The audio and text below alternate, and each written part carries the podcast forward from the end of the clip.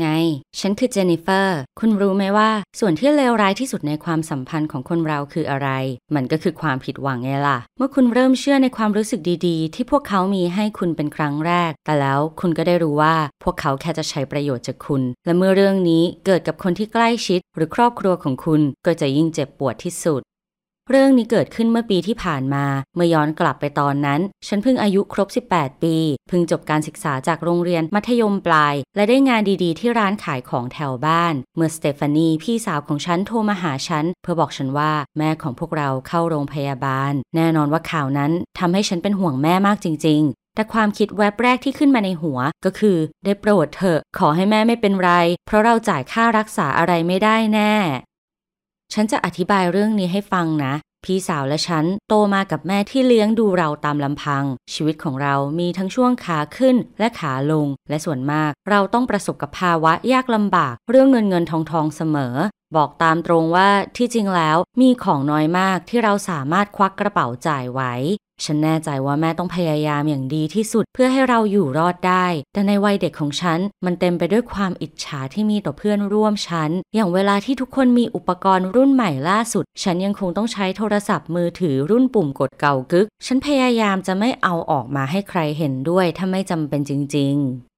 และครั้งแล้วครั้งเล่าเราต้องซื้อเสื้อผ้าจากร้านมือสองด้วยเหมือนกัน ครั้งหนึ่งโจอันนาเพื่อนร่วมชั้นของฉันจำชุดกระโปรงของตัวเองที่ฉันสวมอยู่ได้ เธอไม่ใช่เพื่อนของฉันแน่ๆ และพอเธอบอกทุกคนว่าชุดของฉันเคยเป็นของเธอ ฉันต้องปฏิเสธหัวชนฝา ว่ายายนั่นพูดเรื่องจริง บางคนก็เชื่อฉัน แต่บางคนไม่ แต่ฉันก็อับอายเหลือเกิน ฉันต้องเอาชุดมาดัดแปลงนิดหน่อย เพื่อให้ยังใส่ต่อได้ เอาเถอะอย่างน้อยฉันก็เย็บผ้าเป็นละ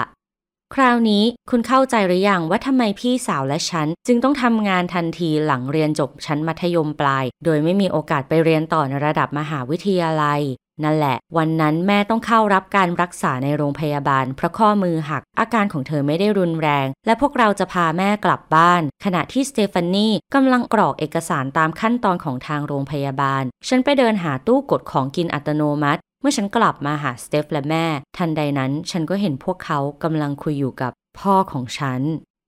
ไม่ต้องประหลาดใจหรอก แม่ทิ้งเขาไปตอนที่ฉันอายุ 3 ขวบ และสเตฟ6ขวบหรือเราๆนั้น และเราก็ไม่เคยคุยกันเลยว่าเหตุผลจริง ๆ ที่แม่ทำแบบนี้คืออะไร แต่เราก็ยังมีรูปถ่ายของเขาจำนวนหนึ่ง เก็บไว้ตรงไหนสักแห่งในกล่อง รวมกับของจีปาถะที่ไม่ใช้แล้ว เราไม่เคยติดต่อเขา หรือญาติคนอื่นๆ ของเราเลย และตอนนี้หลังจากผ่านไปนานหลายปี จึงให้ความรู้สึกเหมือนเห็นวิญญาณ หรืออะไรทำนองนั้น แน่นอน การพบกันครั้งนั้นเป็นไปอย่างเย็นชา แต่เขากลับเกริ่นขึ้นมาอย่างไม่คาดฝัน ว่าเขาอยากทานมื้อเที่ยงกับฉันและสเตฟหลังจากนั้นเมื่อเรากลับถึงบ้านแล้ว แม่บอกว่าแม่คัดค้านที่จะให้พวกเราทั้งสองคนไปพบเขา และในที่สุดก็ได้อธิบายเสียทีว่าทำไม แม่รู้ว่าพ่อมาจากครอบครัวที่ร่ำรวย ในตอนที่พวกเขากำลังจะแต่งงานกัน อย่างไรก็ตาม ปรากฏว่าพ่อคือคนที่ได้รับมรดกของครอบครัว ธุรกิจและสิ่งต่างๆ ที่มี แต่เพียงแค่แม่ต้องให้กำเนิดเด็กผู้ชาย แม่รักเขาอย่างลึกซึ้ง และตอบตกลง แต่หลังจากมีพี่สาวของฉันและฉัน แม่ก็เริ่มมีปัญหาสุขภาพ ผลคือแม่ไม่สามารถมีลูกได้อีกต่อไป แม่ไม่เป็นไร เพราะลูกสาวสองคนก็เพียงพอแล้วสำหรับแม่ แต่พ่อไม่ใช่ เขารักธุรกิจของครอบครัว มากกว่าลูกสาวและภรรยาของตนเอง แล้วเขาก็พบกับผู้หญิงอื่นที่สามารถตั้งท้อง และให้กำเนิดเด็กผู้ชายให้เขาได้ แม่ถูกดูหมิ่น แล้วรู้สึกสะเทือนใจอย่างรุนแรง ดังนั้นแม่จึงพาเราออกจากที่นั่น เซ็นและส่งใบหย่ากลับไป เขาเคยพยายามจะจ่ายเงินชดใช้แม่ แต่แม่มีศักดิ์ศรีเกินกว่าที่จะรับความช่วยเหลือจากเขา ตอนนี้นับตั้งแต่พี่สาวและฉันโตเป็นผู้ใหญ่ เราก็มีสิทธิ์ตัดสินใจแล้วว่า เราจะรักษาความสัมพันธ์กับพ่อต่อไปหรือไม่ แต่แม่จะต้องรู้สึกไม่ดีจริง ๆ ถ้าเราทำอะไรแบบนั้นสเตฟานีเลือกฝั่งแม่ทันที บอกว่าเธองานยุ่งเกินไป และไม่อยากทำอะไรร่วมกับพ่อทั้งนั้น แต่เรื่องนี้ทำให้ฉันสงสัย ไม่ใช่แค่ว่าเรื่องที่เขาเป็นผู้ชายร่ำรวยที่ช่วยเหลือเราเรื่องเงินได้ แต่ฉันยังรู้สึกว่าฉันคิดถึงพ่อมาก ถึงฉันจะยังเป็นเด็ก ฉันก็เคยนึกภาพว่าชีวิตของเด็กคนหนึ่งจะต่างออกไปแค่ไหน ถ้าเป็นเด็กที่มาจากครอบครัวที่มีทั้งพ่อและแม่ และตอนนี้ฉันก็มีโอกาสได้สัมผัสกับความรู้สึกของการที่มีทั้งพ่อและแม่ในชีวิต นั่นจึงทำให้ฉันโทรหาเขา และในวันต่อมา เราก็นั่งอยู่ด้วยกันในร้านกาแฟใกล้ ๆ ที่ทำงานของฉัน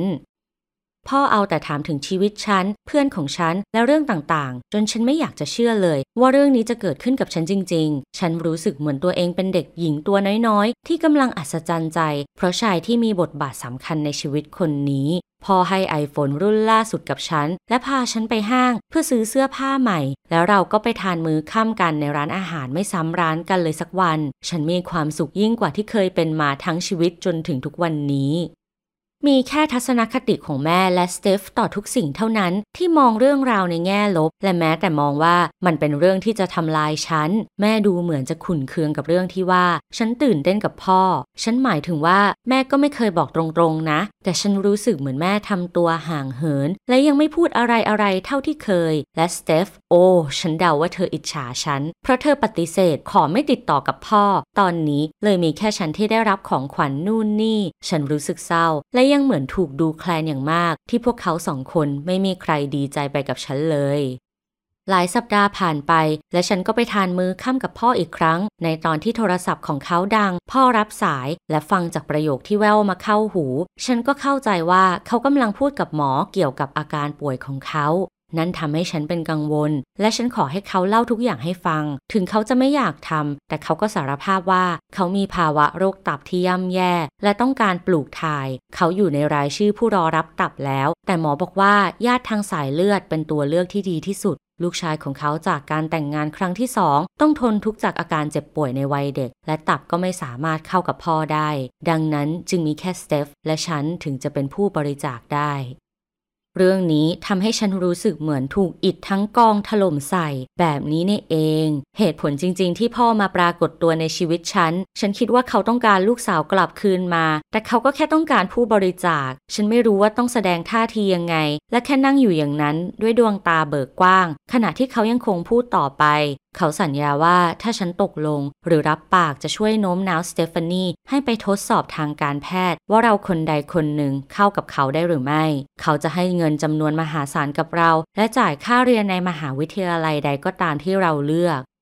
ฉันบอกพ่อว่าขอเวลาคิดข้อเสนอของเขาก่อน ในทางหนึ่ง นี่เป็นโอกาสในร้านสำหรับแม่สเตฟานีและฉันที่จะได้มีชีวิตเหมือนอย่างคนอื่น แต่อีกทางนี่ก็เป็นเรื่องของสุขภาพและตับของฉัน พ่อฉันไปอยู่ไหนมาตลอดเวลาที่เราแทบต้องหาเงินกันแบบเดือนชนเดือน เขากล้ากลับมาปรากฏตัวตอนนี้ และยังขอให้ฉันไปนอนใต้มีดหมอเนี่ยนะ แต่ถ้าฉันปฏิเสธไป แล้วนั่นทำให้เขาตายล่ะ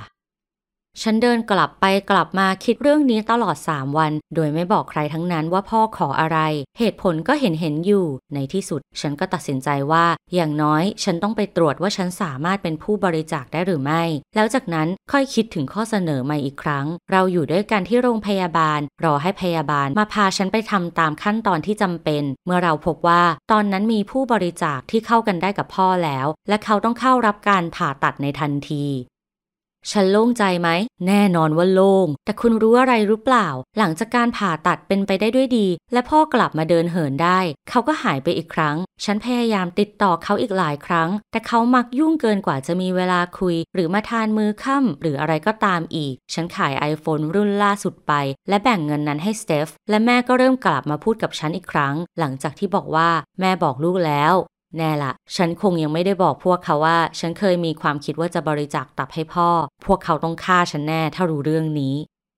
คุณเคยทำความผิดพลาดใหญ่หลวงแบบนี้ เวลาที่ต้องตัดสินใครไหม บอกฉันเรื่องนี้หน่อยสิ ฉันจะรออ่านเรื่องของคุณในช่องคอมเมนต์ใต้วิดีโอ อย่าลืมกดติดตามช่องนี้ล่ะ